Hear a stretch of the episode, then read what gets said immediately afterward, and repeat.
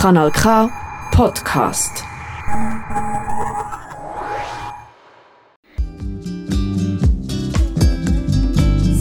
Soy los frutos y las semillas.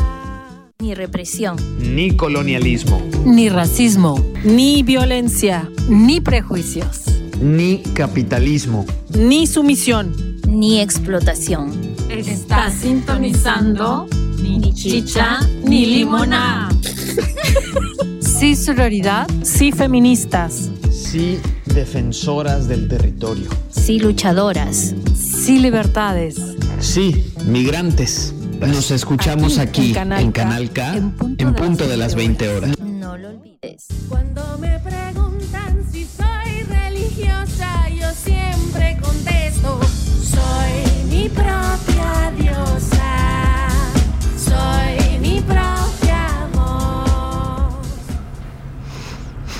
En nuestras cosmovisiones somos seres surgidos de la tierra, el agua y el maíz.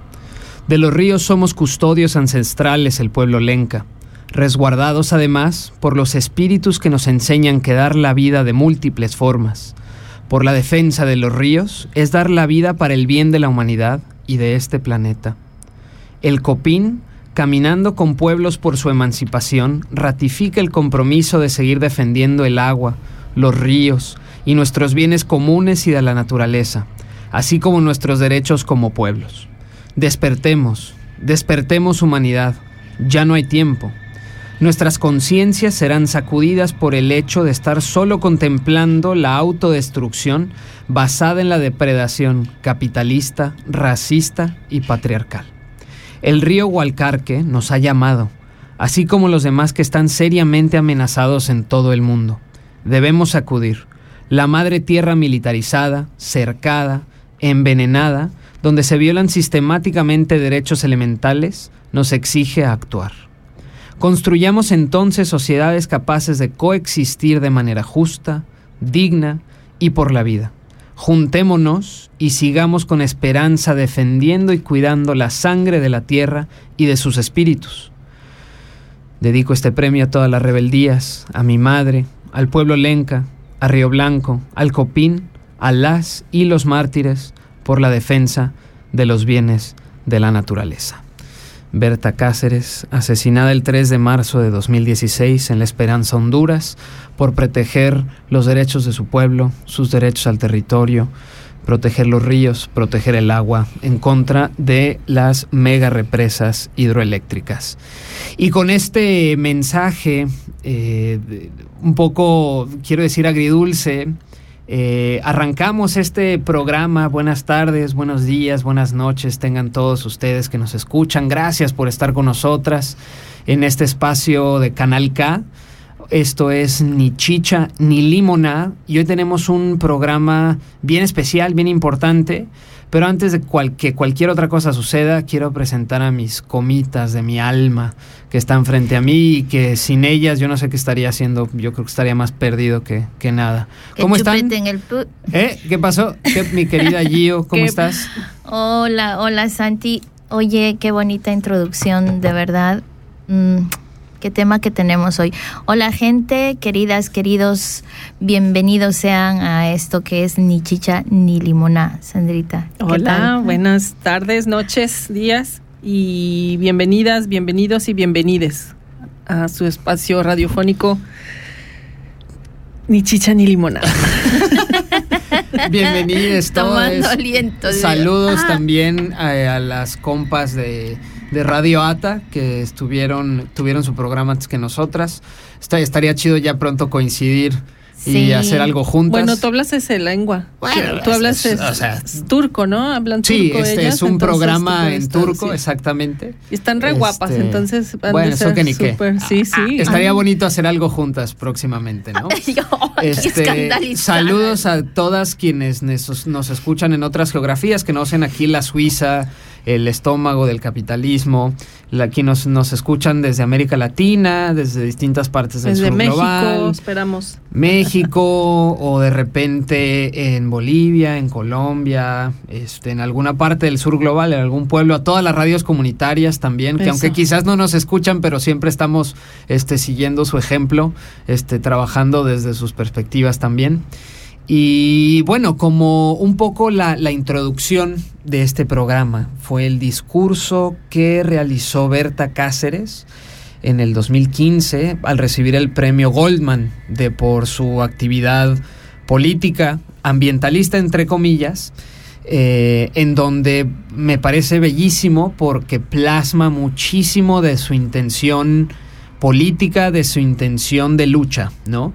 Dice cosas muy eh, puntuales y que abren un poco el tema de hoy que es el ecofeminismo o los ecofeminismos y las luchas por la vida, ¿no? El día de hoy vamos a estar platicando un poquito de qué mero es esto de, del ecofeminismo, cómo se come, ¿no? O sea, o, o ¿Con qué, qué? es, de dónde sale o por qué, cuáles son algunos ejemplos y quizás por qué es importante si nosotras, eh, refrendando nuestro compromiso de lucha antipatriarcal en este espacio de Ni Chicha ni Limona, que hemos llevado nuestra lucha antipatriarcal por distintos caminos, hoy nos planteamos, bueno, ¿y qué onda con nuestra relación con, con la naturaleza? ¿Acaso somos naturaleza? ¿Quiénes están a la cabeza o quienes están liderando las luchas en defensa de la naturaleza, de los territorios, ¿no? ¿Se puede entender el, cuerpo como un territorio?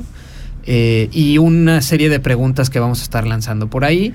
Antes de empezar también quisiéramos recordarles nuestro correo. Si tienen alguna pregunta, sugerencia de tema, eh, mentada de madre, eh, algún piropo, algo que nos quieran compartir, nos pueden escribir a ni chicha ni limoná Con doble A. con doble A arroba yahoo punto com. Quiero decir punto com. Ustedes traten en punto com, porque ya iba a decir punto MX, Punto ¿verdad? com. Pero no. Ni chicha ni limonada con doble A arroba yahoo punto com. Es la costumbre. ¿eh? Sí, Punto ya iba a decir punto sí, edu, sí. punto. No, punto com, ¿no? Nos pueden escribir para compartirnos sus, sus sentipensares. Me ha encantado. ¿Qué has hecho? Vuelve a ser un. Mira como pues, grillito. es Que la abuela, el espíritu de la abuela Grillo abuela. está por acá. Abuela Está por acá. Anda, Mira. Bueno, yo como siempre voy a mandar mis saluditos, me van a disculpar, voy a, por saludos, favor, es que a mi querido Fabián, que es nuestro fans número uno, a Anabel, eh, que está en, en Friburg, a Yolita en Alemania, a Jessica en Holanda, este, mandamos saludos al Pipiris Nice y toda esa banda, también a Amalia, que nos escucha. A Este, Maricruz. a Mari- A nuestra Ay, querida nuestra Maricruz. querida Maricruz, que te vamos a extrañar un montón ahora, tus risas, cariño. Y pues también a Sheija y Ujú. felicitarla, Sheija. Sheija, mil felicidades. Este, y bueno, y ahorita por ahí me estoy olvidando, pero ya luego me acuerdo, y a las chicas trotacaminos de Brook también. Las que abren caminos. Sí, las que abren caminos. Este, pues a toda esa gente linda que nos escucha, un abrazo y gracias por estar siempre. Pues con mucho cariño, ¿no? Saludos a todos los que nos escuchan, amigas y amigos, y a los que no los conocemos personalmente, pero que nos sintonizan y nos acompañan cada venida de obispo que venimos a hacer el programa. Sí, un Se saludo también a, Daniel. Sí, a Daniel saludos a todos, a todas, a todos. No, en, ay, no está en Ginebra, ¿qué dije? Está en Locarno, perdón. Pues ya me estoy olvidando.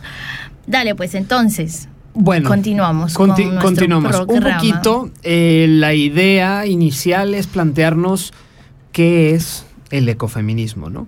De bote pronto, a mí eh, no sé si le su- suena como a esta, este vínculo entre los movimientos quizás ecologistas y movimientos feministas, ¿no? Tiene que haber un punto, unos puntos en común en una lucha más amplia por la liberación, ¿no? Una liberación de las mujeres, la liberación de la naturaleza.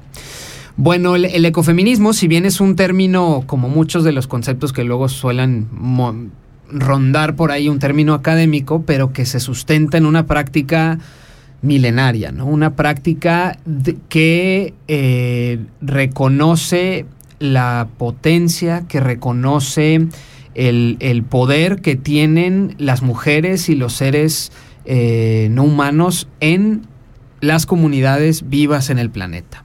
Y de, de- el ecofeminismo, si bien hay varias autoras de Chile, de mole y de manteca, de muchos lados, que trabajan el tema, ¿no?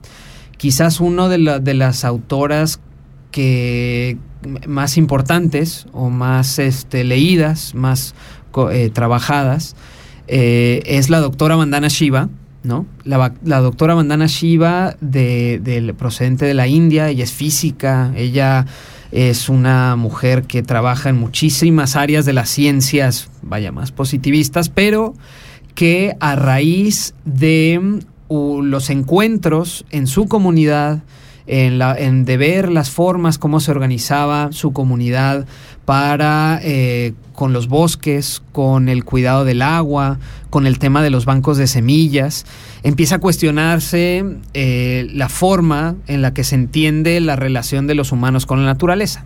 Y quiero empezar diciendo algunas de sus palabras, ¿no?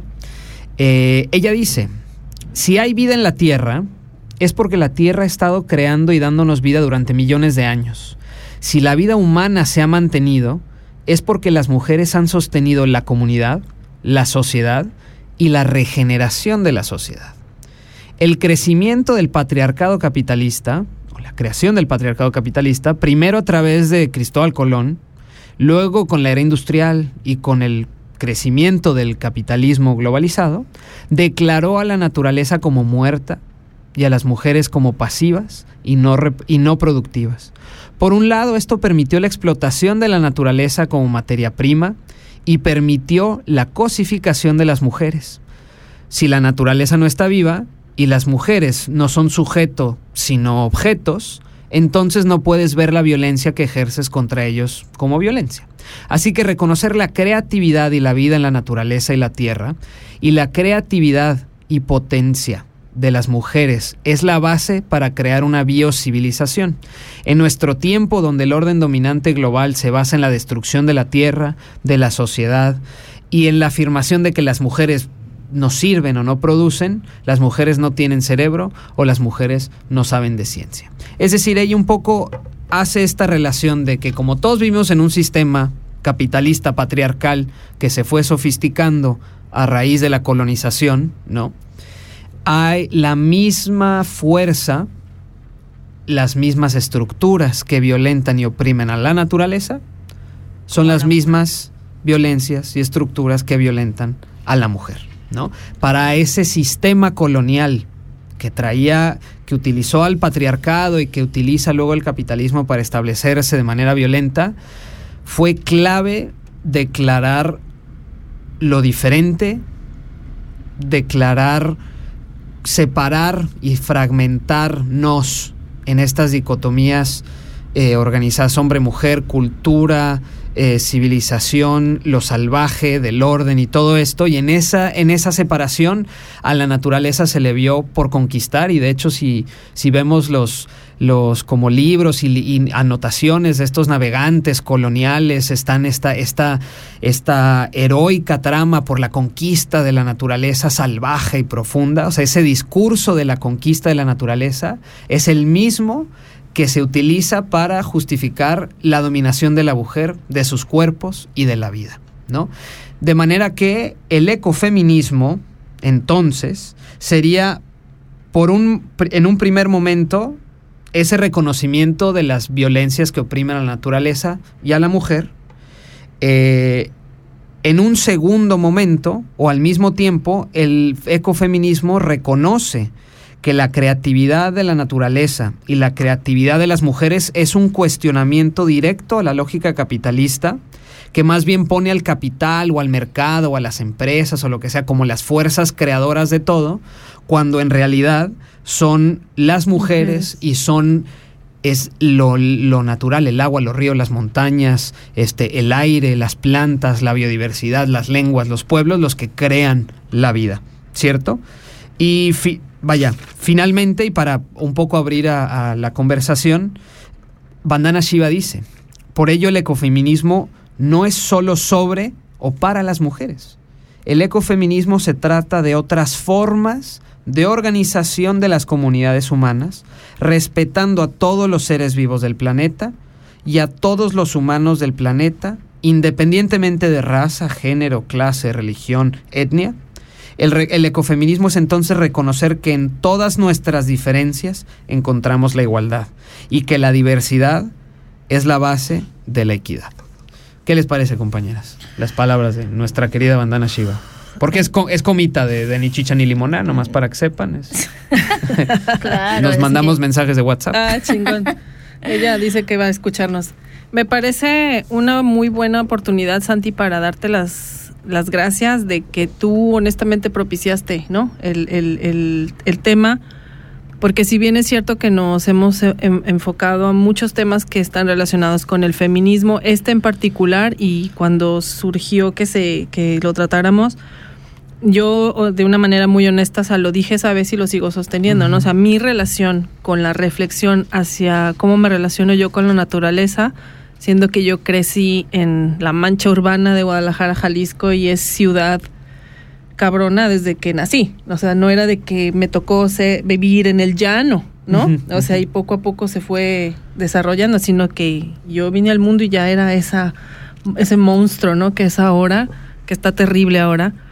Entonces, de una manera muy violenta, a mí, ser humano, me imponen la- el, el diseño, la estructura, el funcionamiento de, de- de la ciudad misma, me impone un, un desarrollo, un mecanismo que no me invita para nada a la reflexión de cuál es mi relación con la naturaleza. Lo más cercano en Guadalajara es el bosque de la primavera. Un bosque que está haciendo, bueno, en esos tiempos se podía ir a, a las aguas termales y eso ahorita es una zona que es, es este victimizada porque son incendios provocados por los fraccionamientos constructores de, de, de no- nuevas, o sea, de, de casa, la empresa este, ¿cómo se dice? Sí, la Sí, la- especulación exacto, inmobiliaria, sí, los fraccionamientos sí, privados, los lotes de inversión Exacto. y todo esto. Entonces, este, sí, o sea, como ciudadano, tú como persona orgánica, no tienes esa relación, no tienes esos espacios de reflexión. Y años después, cuando más o menos empiezas como a madurar el ejercicio de autorreflexión, decir, ah, caray, o sea, me costó mucho trabajo entrarle al, rollo del tema porque desconocía las luchas. No voy a decir ni adornarme con que, ah, no, sí, yo conozco y no sé qué. No, o sea, hay que darse a la tarea de, de buscar la información, de ver qué está pasando en esas, este, en esas otras geografías y latitudes. Y sobre todo me emocionó mucho lo que leíste al principio, porque si no es por ellas y si no fuera por esos los grupos, los pueblos originarios, a nosotros nos lleva la chingada. Así de sencillo, ¿no? Entonces sí es un tema que se tiene que poner mucho, mucha atención, no solo en lo personal, sino en las generaciones que vienen. Sobre todo, perdón, sobre todo porque pues hay mucha gente joven, o sea, de estas generaciones, que su preocupación es qué agua van a tener, ¿sabes? Y dentro de poco. Entonces, em, creo que tenemos que comprometernos, todas, todos, todes, a, mm, concientizar, mínimo eso, ¿no? Hablar del tema, porque está bien, bien jodido, ¿no?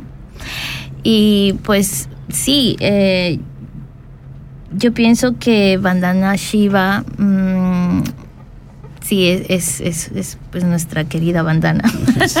La bandis. Sí. Yo quiero recomendarles el libro que ella escribió, que es Democracia de la Tierra.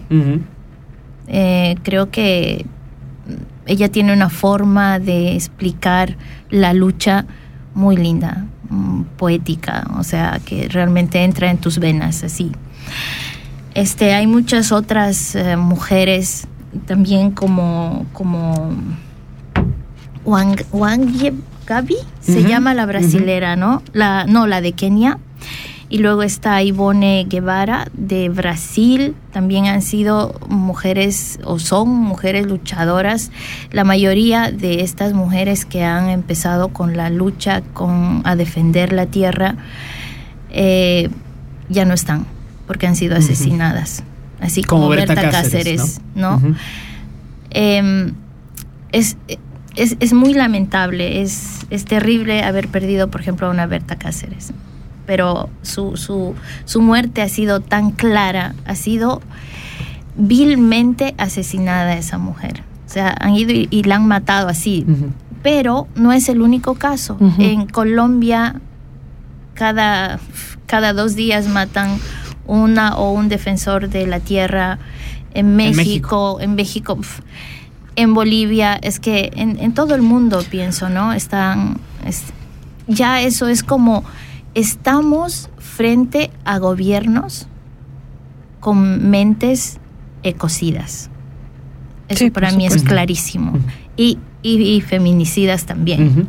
Eh, Se relaciona, como dijiste, Santi, que la agresión a la tierra es la misma que la agresión que, te- que tienen las mujeres.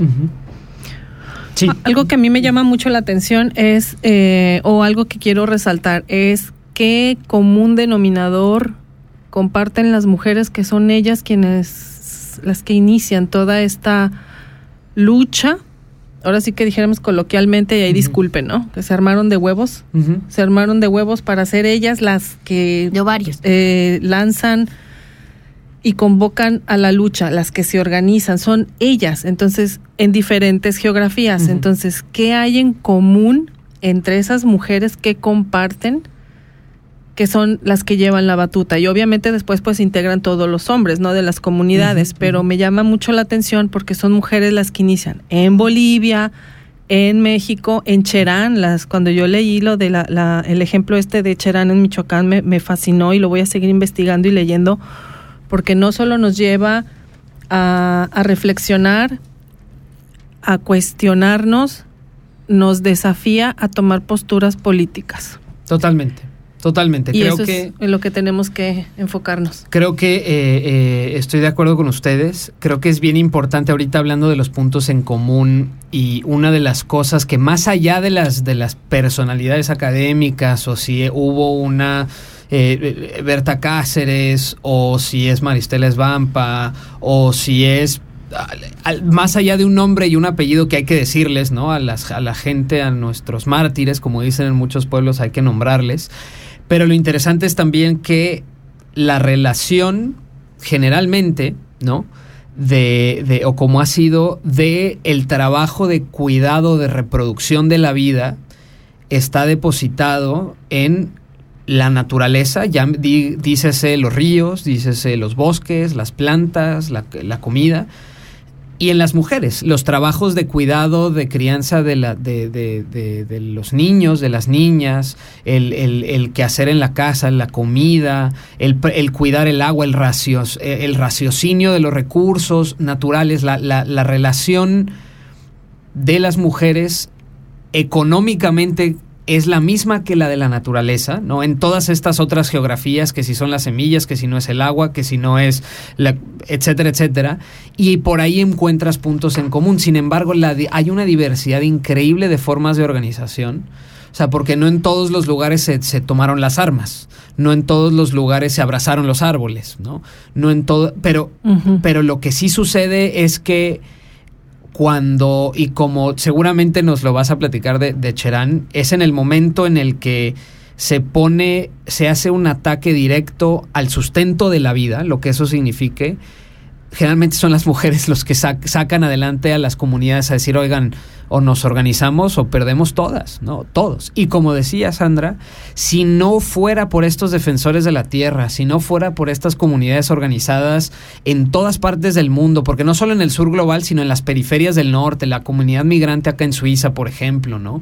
Si no fuera por todos esos grupos que son históricamente violentados y oprimidos por el capitalismo patriarcal colonial, nosotros no tendríamos ni agua, ni esta cabina tan bonita de, de- de los materiales que está construido, ni, ni, ni habría los trenecitos que vemos por acá, ni se podría hacer turismo por aquí. En México la sequía, cómo está devastando a toda la, a toda la población, y así se va. La idea es que esto no, esto se va a ir agudizando. Los problemas, la crisis ecológica es tal que supera a los gobiernos, que como decía Gio, si son gobiernos que tienen como únicas herramientas, como son capitalistas, sean de izquierda o de derecha, el, el ecocidio, el Sí. extractivismo, el sacar de la tierra, porque si lo pudieron hacer los gringos y el norte global, ¿por qué Bolivia, por qué México no va a poder industrializar todo y sacar petróleo hasta que se prenda en fuego todo? ¿no? Entonces, es, es, es una relación compleja, dinámica, pero es una relación que nos invita a pensar en las formas de luchar por la vida y por qué son las mujeres las que nos, nos guían en esa lucha por la vida, ¿no? Sí, eh, yo creo que mucho tiene que ver, perdón, pero un- mucho tiene que ver que el primer desafío inmediato tendría que ser dejar de pensar en lo individual para poder simpatizar y poder ser, poder hacer un eco con estas luchas, porque yo como individuo, y si yo sigo pensando en mi comodidad, en mi casa, departamento con alberca privada, en el fraccionamiento, la chingada, este y que no me importa si el agua de mi alberca es agua que otras personas están necesitando para sobrevivir. Si no vencemos ese esa frivolidad y ese ego tan pues tan ojete, ¿no? Tan No, capitalista. exacto, capitalista y eso, pero Claro. es ojete, es es malvado, es mezquino no vamos a poder crear una conciencia colectiva, porque algo en común que tienen estos grupos es que toda la lucha la llevaron en colectividad y fue eh, el poder compartir el pensamiento y ese sentir en colectividad y en colectividad tomaron decisiones y en colectividad se organizaron y actuaron, ¿no? Entonces, pues ahí está el primer reto, ¿no? Para los que vivimos enajenados en nuestra Totalmente. individualista. Totalmente, totalmente. Y creo que eso, eh, ahorita leyendo un poco de estas definiciones que soltaba Bandana Shiva, donde que decía que esto de la, la diversidad como nuestra forma de equidad, como celebrar las otras formas posibles. Yo creo que para... Y va muy enlazado con lo que dicen los compas y las compas zapatistas de un mundo donde quepan otros mundos.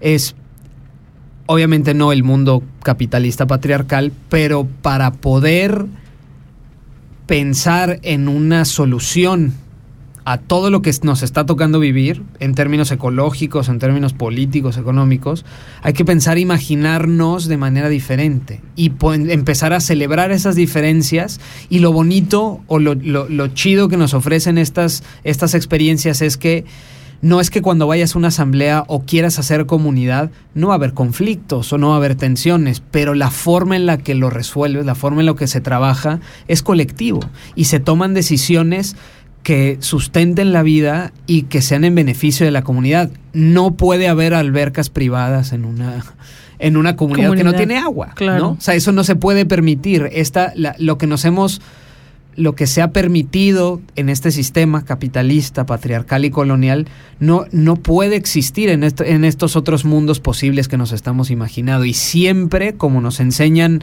las luchas de las mujeres por todo el mundo y las luchas con la tierra y por la vida, siempre hay que estar del lado de la vida.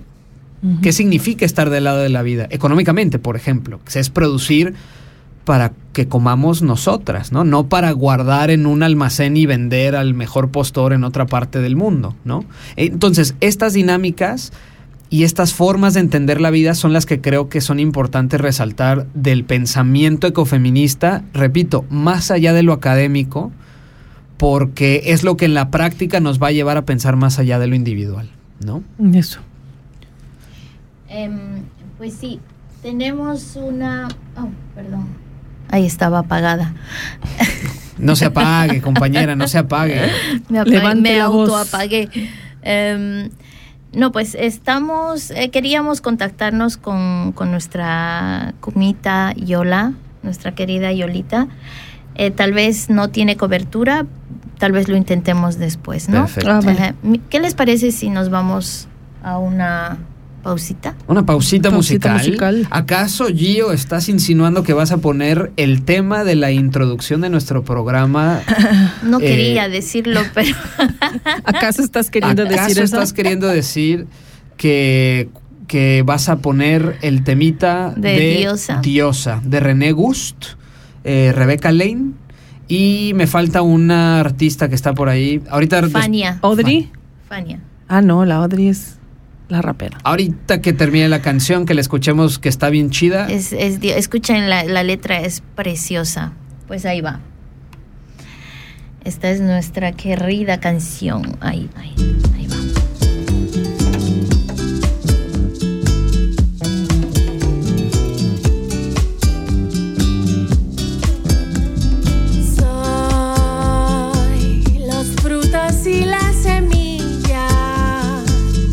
Soy el pistilo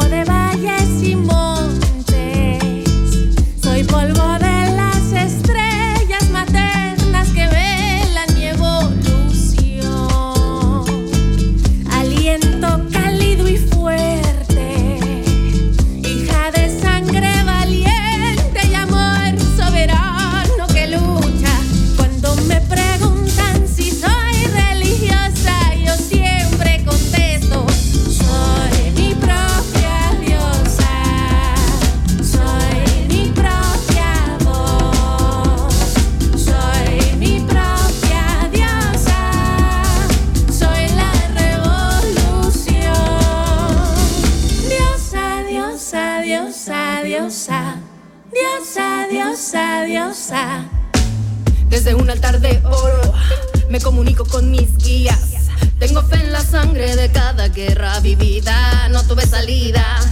Fe en mi grandeza. Hoy es el día, mi estatus realeza. Aires de la selva, mucha piel morena. Mi paso laureles de todas mis reinas. Todas somos diosas que no te la vendan. Creo en mí, creo en mis poderes, creo en nosotras, creo en las mujeres,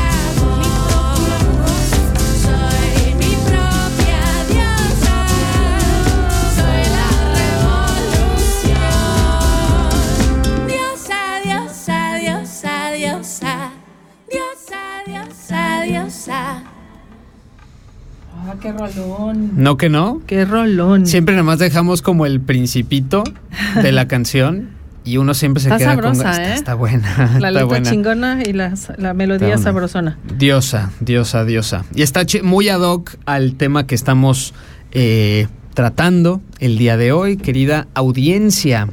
Eh, el día de hoy estamos hablando sobre ecosfeminismos o las luchas por la vida, ¿no? Encabezadas por las mujeres. Eh, la letra de esta canción precisamente habla de esta relación, eh, soy la semilla, soy la planta, soy la guardiana, ¿no?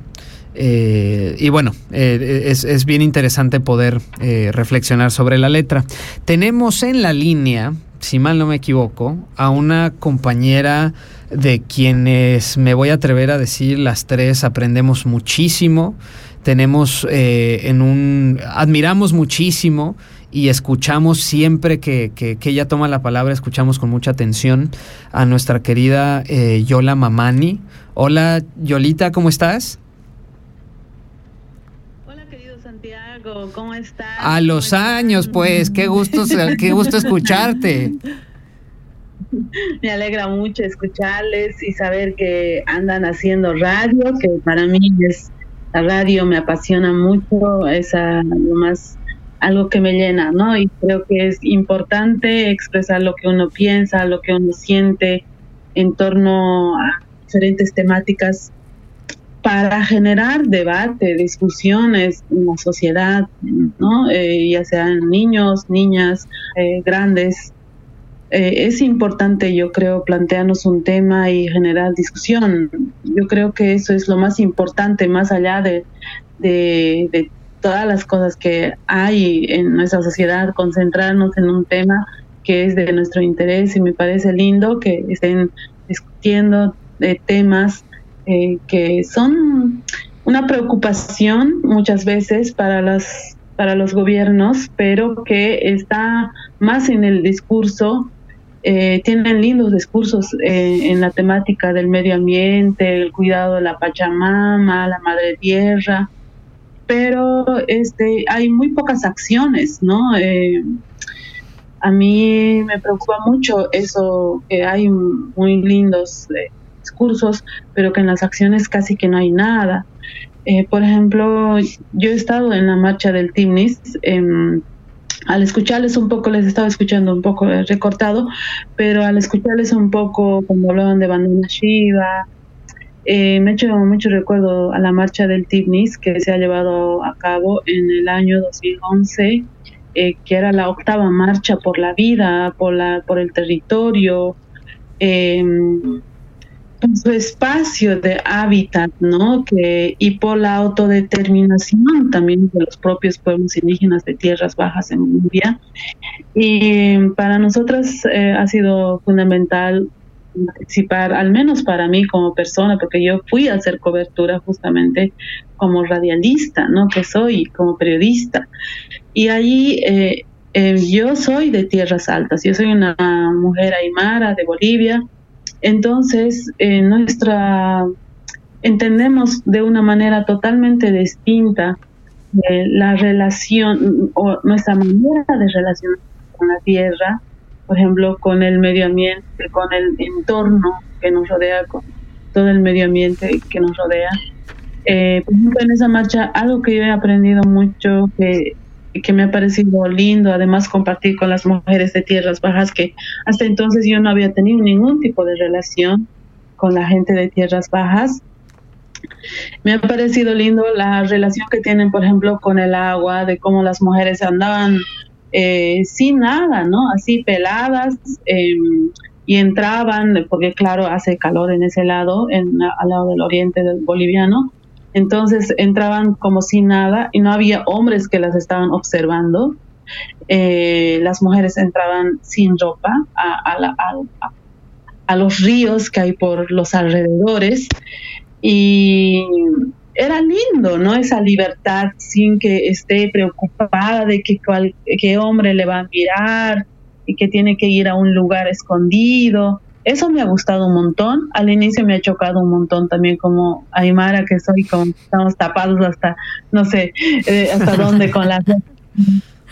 A mí me ha gustado mucho, ¿no? Esa manera de relacionarse que tienen con la tierra y, y también se entendía muy bien ese respeto de parte de los hombres también, que estaban en una, en una lucha y no estaban yendo a conquistar a mujeres o no estaban yendo a acosar a mujeres, ¿no? Y eso también me ha gustado mucho. No es idealizar a los pueblos indígenas de tierras bajas, sino que a mí me ha gustado esa manera de lucha, porque yo he estado también en las luchas mixtas, donde los hombres, estas luchas, en las otras luchas, digamos, del lado del altiplano, están chequeando a la líder, digamos, ¿no? Entonces, eso me ha gustado harto. Y por otro lado, otra cosa que yo puedo resaltar, digamos, de esta lucha que me ha parecido eh, bien digna, bien, eh, bien digna, pero también bien, em, bien pacíficas, ¿no? Tenía unas maneras muy creativas de llegar al Estado, de eh, hacerse escuchar con el Estado, con la sociedad boliviana, de su existencia, ¿no? A pesar de que en Bolivia están reconocidas las 336 naciones, pueblos indígenas y etnias, ¿no? Entonces, a pesar de eso, ellos por nosotros estaban siendo, eran desconocidos para nosotros, no teníamos ningún tipo de relación. Y en cuanto he tenido contacto, yo he logrado entender su manera de trabajar que tienen. Nosotras desde, desde el altiplano siempre decimos, los de tierras bajas son unos flojos porque no tienen tantas extensiones de tierras y por qué no están trabajando, por qué no están produciendo, si son tierras fértiles, ¿no? Pero cuando me han explicado y cuando he llegado al lugar, realmente hace tanto calor que no se puede trabajar allí, ¿no? Que no sea en la mañanita o en la noche, ¿no? En ese tiempo nomás. Entonces, nosotros, los de tierras altas, siempre pensábamos que eran flojos y por eso no estaban progresando, ¿no? Por eso no estaban enriqueciéndose, digamos, poniendo a producir esas extensiones de tierras que tienen, pero la manera de que ellos tienen, digamos, con la tierra es totalmente distinto con los de con los aymaras, ¿no? Los aymaras somos un poco más avasalladores, somos más capitalistas, queremos entender en una y otra cosa y queremos ganar plata así bien Rapidito. rápido. Mientras que los pueblos indígenas iban con sus flechas, digamos, a cazar a algún animal, pero que además tenían que ver que ya está viejo y que ya hay que cazar, ¿no? Que no podían cazar a las crías, porque a, a los jóvenes, porque todavía ellos tenían que reproducirse y cuando ya están viejos igual va a morir, entonces hay que cazar al que está viejo, no al que está joven, ¿no? Entonces tienen unas maneras eh, totalmente distintas de lo que nosotros estamos hablando, de lo que entendemos eh, de la madre tierra, de lo que entendemos eh, de los pueblos indígenas, ¿no? Entonces eh, tenían que cazar eso y eh, en el día a veces cazaban, a veces no también. Eh, lo mismo pasaba con la pesca, ¿no? Eh, mientras que los del altiplano, digamos, si vamos a esas tierras bajas, metían dinamita los migrantes del lado del altiplano para cazar así en gran cantidad, ¿no? A los peces para luego ir a venderlas. Mientras que ellos cazaban por, por uno, ¿no? Por un, pesca, un pescado, cada vez uno, un pez, digamos, que cazaban o atrapaban, qué sé yo, pero no era para enriquecerse, sino era para su alimentación, no, no era para ir a vender luego, ¿no? Porque son, eh, Como un respeto total, ¿no? A, a la naturaleza. muy- Totalmente, entonces y yo creo que esas cosas hay que entender, pero sin idealizar siempre y cuando es importante también estos pueblos tienen una manera de relacionarse y eso me parece respetable, son cosas que los gobiernos nunca han sabido entenderles, no nunca han sabido mm, entender y cómo llegar a estos pueblos indígenas, porque e- es donde no hay, este, de donde la gente tiene que emigrar, porque no hay eh, ofertas laborales en el mismo lugar, no hay estudios, o sea, no hay casas de estudio donde los hijos, digamos, los niños, las niñas, cuando salen bachiller, eh, puedan continuar con sus estudios, ¿no? Entonces, eh, yo creo que los gobiernos son los que no han sabido, nunca han sabido relacionarse con las áreas rurales. Eh, tampoco van a las áreas rurales, a los lugares, para entender la lógica de trabajo, la manera de relacionarse que tienen con la tierra, ¿no? Entonces, mientras eso no pase. Mientras la gente no vaya al monte y no se quede una semana y pueda entender esa manera de relacionarse con la tierra, es imposible que se hagan políticas, digamos, eh, que realmente, o acciones que realmente eh, resuelva algunos problemas que tienen estos pueblos indígenas, ¿no? Yolita, muchísimas gracias por, por tu aportación. De verdad es muy importante pues escuchar a alguien que ha estado directamente ahí, que ha visto de tan cerca. Y como realidades. radialista también, ¿no? Ajá, sí. Ya, tenemos que traerla, ¿eh? porque hace dos, tres días este, se celebró hace un año que la invitamos y la tuvimos acá en Suiza, Yolita, este, Sí. teniendo nuestros talleres, entonces tenemos que buscar la manera de cómo volverla a invitar, porque sería súper interesante poder eh, fusionar, ¿no? Tanto la lucha de eh, este de los pueblos originarios como conectarlos con las luchas en las ciudades. Sí, no, definitivamente. Muchísimas gracias, eh, Yolita. Eh, Saludos. Por saludos hasta donde te encuentres. eh, y, y todo nuestro cariño y todo nuestro afecto. Felicidades como por la guaguita. Felicidades por la Por la guaguita. guara, que se llama guara. Guara, ¿Guara? bienvenida, Un amor, bienvenida. Un amor. Todo nuestro cariño. Gracias, gracias, compañeros, compañeras, hermanos, hermanas. de- me, me acuerdo mucho de ti, Santiago, de vos también, no te olvido, Giovanna y a la otra compañera, ahora la he conocido por la foto, eh, las estaba escuchando hace ratito, nada, pues muchas gracias a ustedes más bien por todo el cariño y desearles mucha fuerza en todo lo que están haciendo. Yo pienso que es importante mm, un medio de comunicación para poder em, masificar nuestra voz, em, para generar discusión en nuestra sociedad. Eso creo que es fundamental. Mientras eh, tú piensas, mientras estás em, pensando, planteando un tema en discusión, eso es fundamental porque estás haciendo que la gente se ponga a pensar. eh, eso creo que para mí es fundamental, ¿no? Que, que la gente se ponga a discutir un tema, ¿no? Que nos afecte y que nos preocupa. Sí, exactamente. Y eso estamos intentando, Yolita. Te queremos un montón y entonces estaremos en contacto y como dice Sandrita, hasta muy pronto, hermana. Muy, hasta muy, muy pronto. Te abrazamos muy fuerte. Gracias, Yolita. Hasta luego. Chao, hermana querida. Querida audiencia, ella fue eh, Gracias a todos. todas. Gracias. un besote apretado. Eh, querida audiencia, ella fue eh, Yola eh, Mamani, eh, radialista aymara, a quien este espacio en particular, ni chicha ni limoná, le, le tiene muchísimo cariño, muchísimo afecto. Eh, su experiencia de lucha es, es- es impresionante y es es- es súper enriquecedora para, e informa muchísimo nuestro devenir político en este espacio. Eh, agradecemos su participación y muchas cosas de lo que ella menciona sobre las formas diferentes de relacionarse con la tierra, sobre cómo hay eh, eh, una lógica, en este caso representado, materializado en gobiernos o en ciertos hombres o en ciertos pueblos, ¿no? Una lógica que es capitalista, que es patriarcal, que no entiende no entiende cómo es que otros pueblos, en este caso pueblos eh, originarios en Bolivia, ¿no? Eh, no entiende que, que hay otras formas posibles, que no significa que como le encanta el capitalismo y ahora la globaliza- globalización es poner un ejemplo y hacerle copias y que funcione en todo el mundo, no, no, pero que hay muchas otras formas posibles de relacionarse con la tierra, ¿no? Y eso sucede en muchísimas otras geografías con muchísimas otras experiencias, ¿no?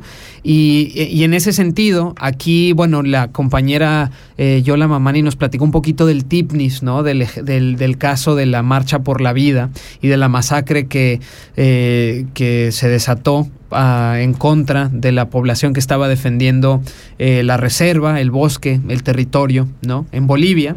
Tenemos además de ese caso, tenemos un pa- teníamos un par de casos más que queríamos tratar, ¿no? Como no como casos enigmáticos ni paradigmáticos ni mucho menos, pero para Son un poco de develar esa diversidad de formas de lucha y que en esta lucha por la vida, lucha por la tierra y en defensa de ya sea agua, ríos, montes, selva, eh, comida, semillas, porque eso es que no nos hemos metido al tema de la medicina y al tema de la comida, ¿no? Tú Ujú, decías. Sandrita, hace rato que yo, tú no te hallabas en tu relación con la naturaleza y querida audiencia, Sandrita tiene una relación con la comida que muy poca gente que yo conozco y tiene un entendimiento y una pasión por, el, por la alimentación. Y eso es, eso es naturaleza, eso es relación con la naturaleza. Pero en ese sentido, Sandrita, tú nos tienes un caso, nos querías contar de Quería algo para que la audiencia... Sí, quería contar en específico lo de Cherán porque me impactó mucho, pero creo que es muy importante hacer un paréntesis, Santi, porque hablamos mucho de capitalismo, hablamos mucho del patriarcado, hablamos mucho del este capitalismo extractivista y todo eso, pero es bien importante identificar, por lo menos para mí.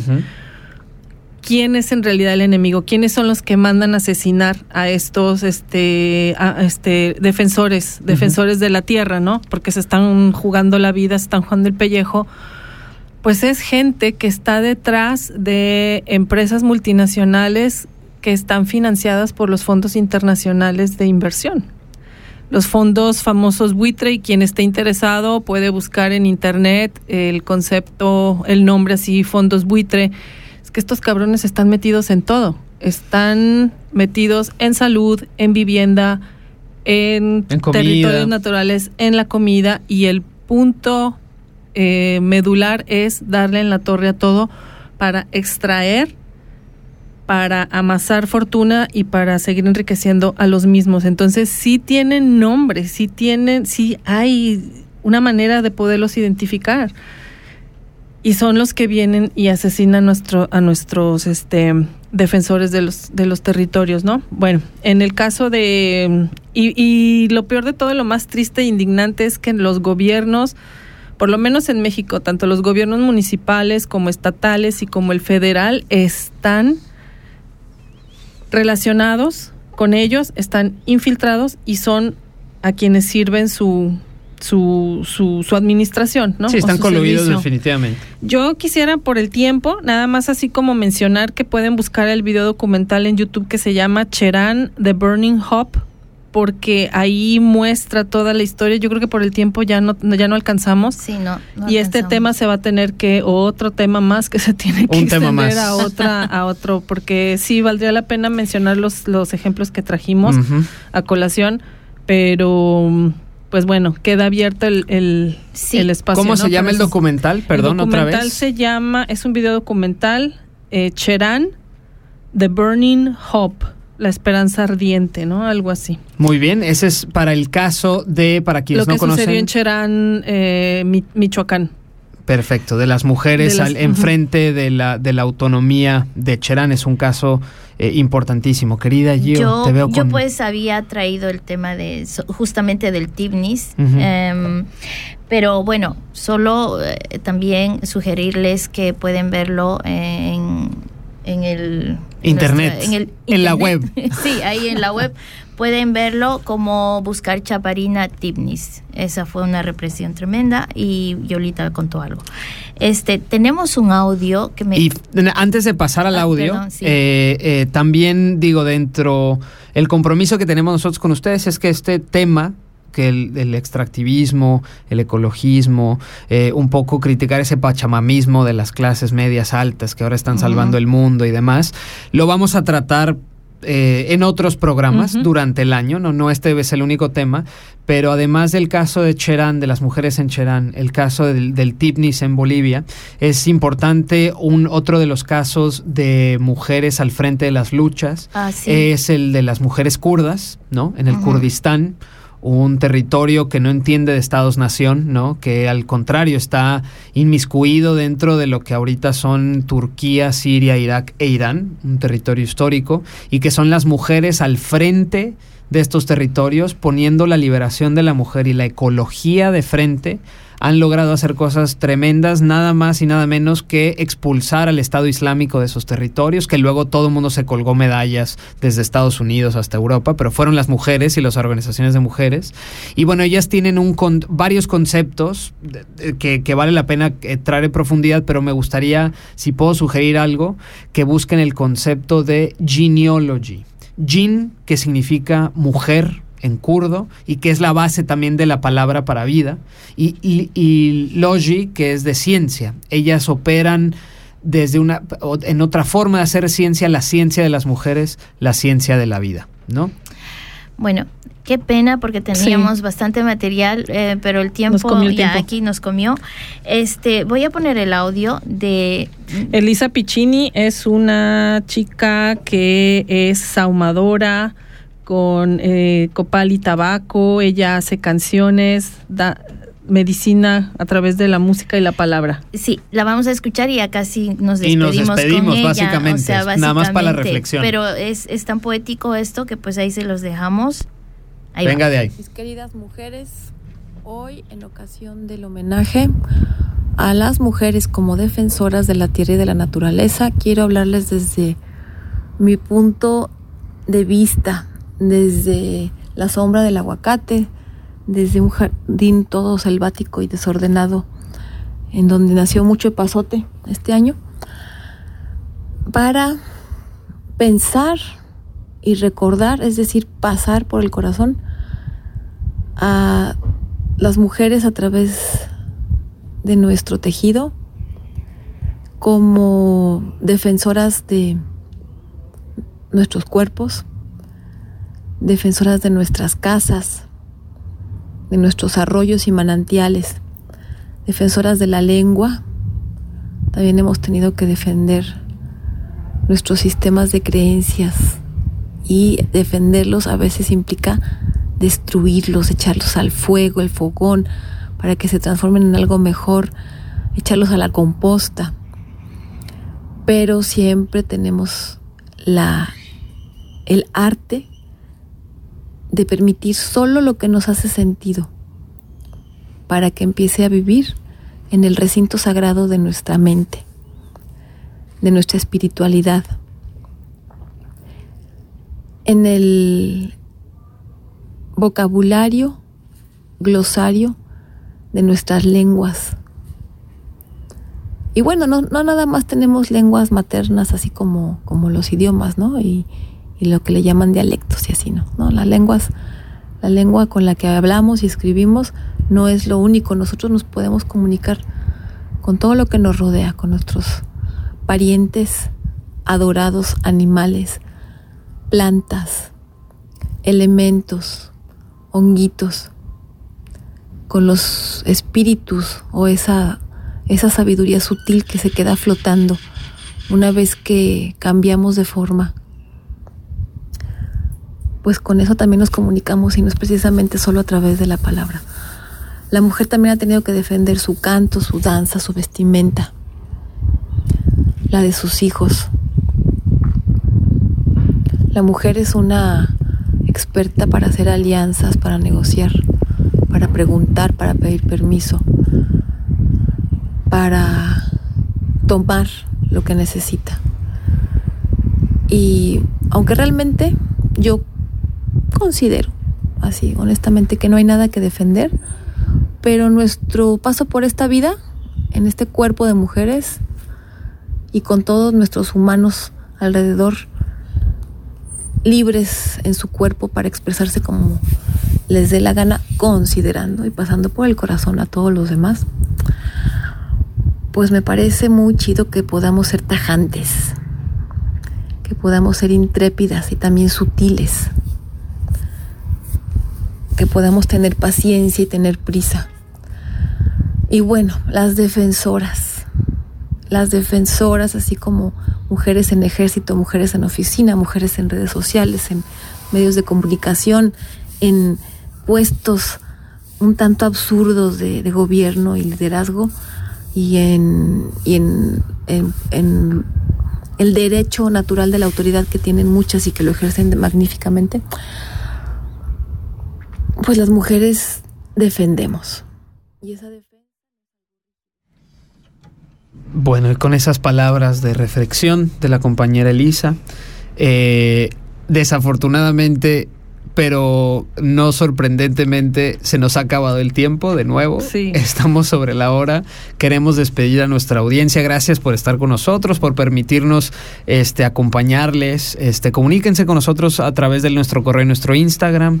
Eh, querida Maricruz, eh, Gio, Sandrita, muchísimas gracias. Gracias, Santi. Gracias a las mujeres y a todas las, las comunidades que defienden la vida. La lucha es por la vida siempre y falta lo que falta. Eh, nos vemos entonces para la continuación quizás de este programa. Eh, definitivamente tendrá una continuación, pero esperamos que les haya sido provechoso. Les, les queremos un montón. Saludos a todas quienes nos escuchan y nos vemos en una siguiente ocasión. ¿Les parece? Así es, nos estaremos escuchando para el segundo viernes del mes de julio y la, la, reflexión y la invitación es de que las que son madres dialoguen con sus hijos o sus hijas, con sus hijes eh, sobre todos estos temas porque las generaciones futuras creen que lo van a necesitar. Pues sí, nos queda despedirnos, querida gente, un abrazo y hacer conciencia, por favor, escuchen, eh, como dijo Yola, mmm, charlen de estos temas, que de ahí salen ideas geniales. Les abrazamos y ya nos vamos. Este, antes de nada quiero saludar a Verónica que nos manda mucho cariño, muchas felicitaciones, a Elía de Basel y, y por supuesto a toda nuestra gente linda que siempre nos escucha. Y, Ríos pues, de cariños para Ríos, lluvias. Mucho amor.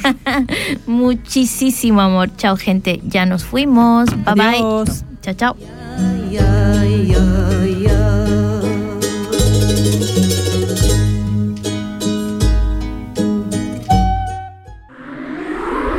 Das ist ein Kanal K Podcast. Jederzeit zum Nachhören auf kanalk.ch oder auf deinem Podcast App.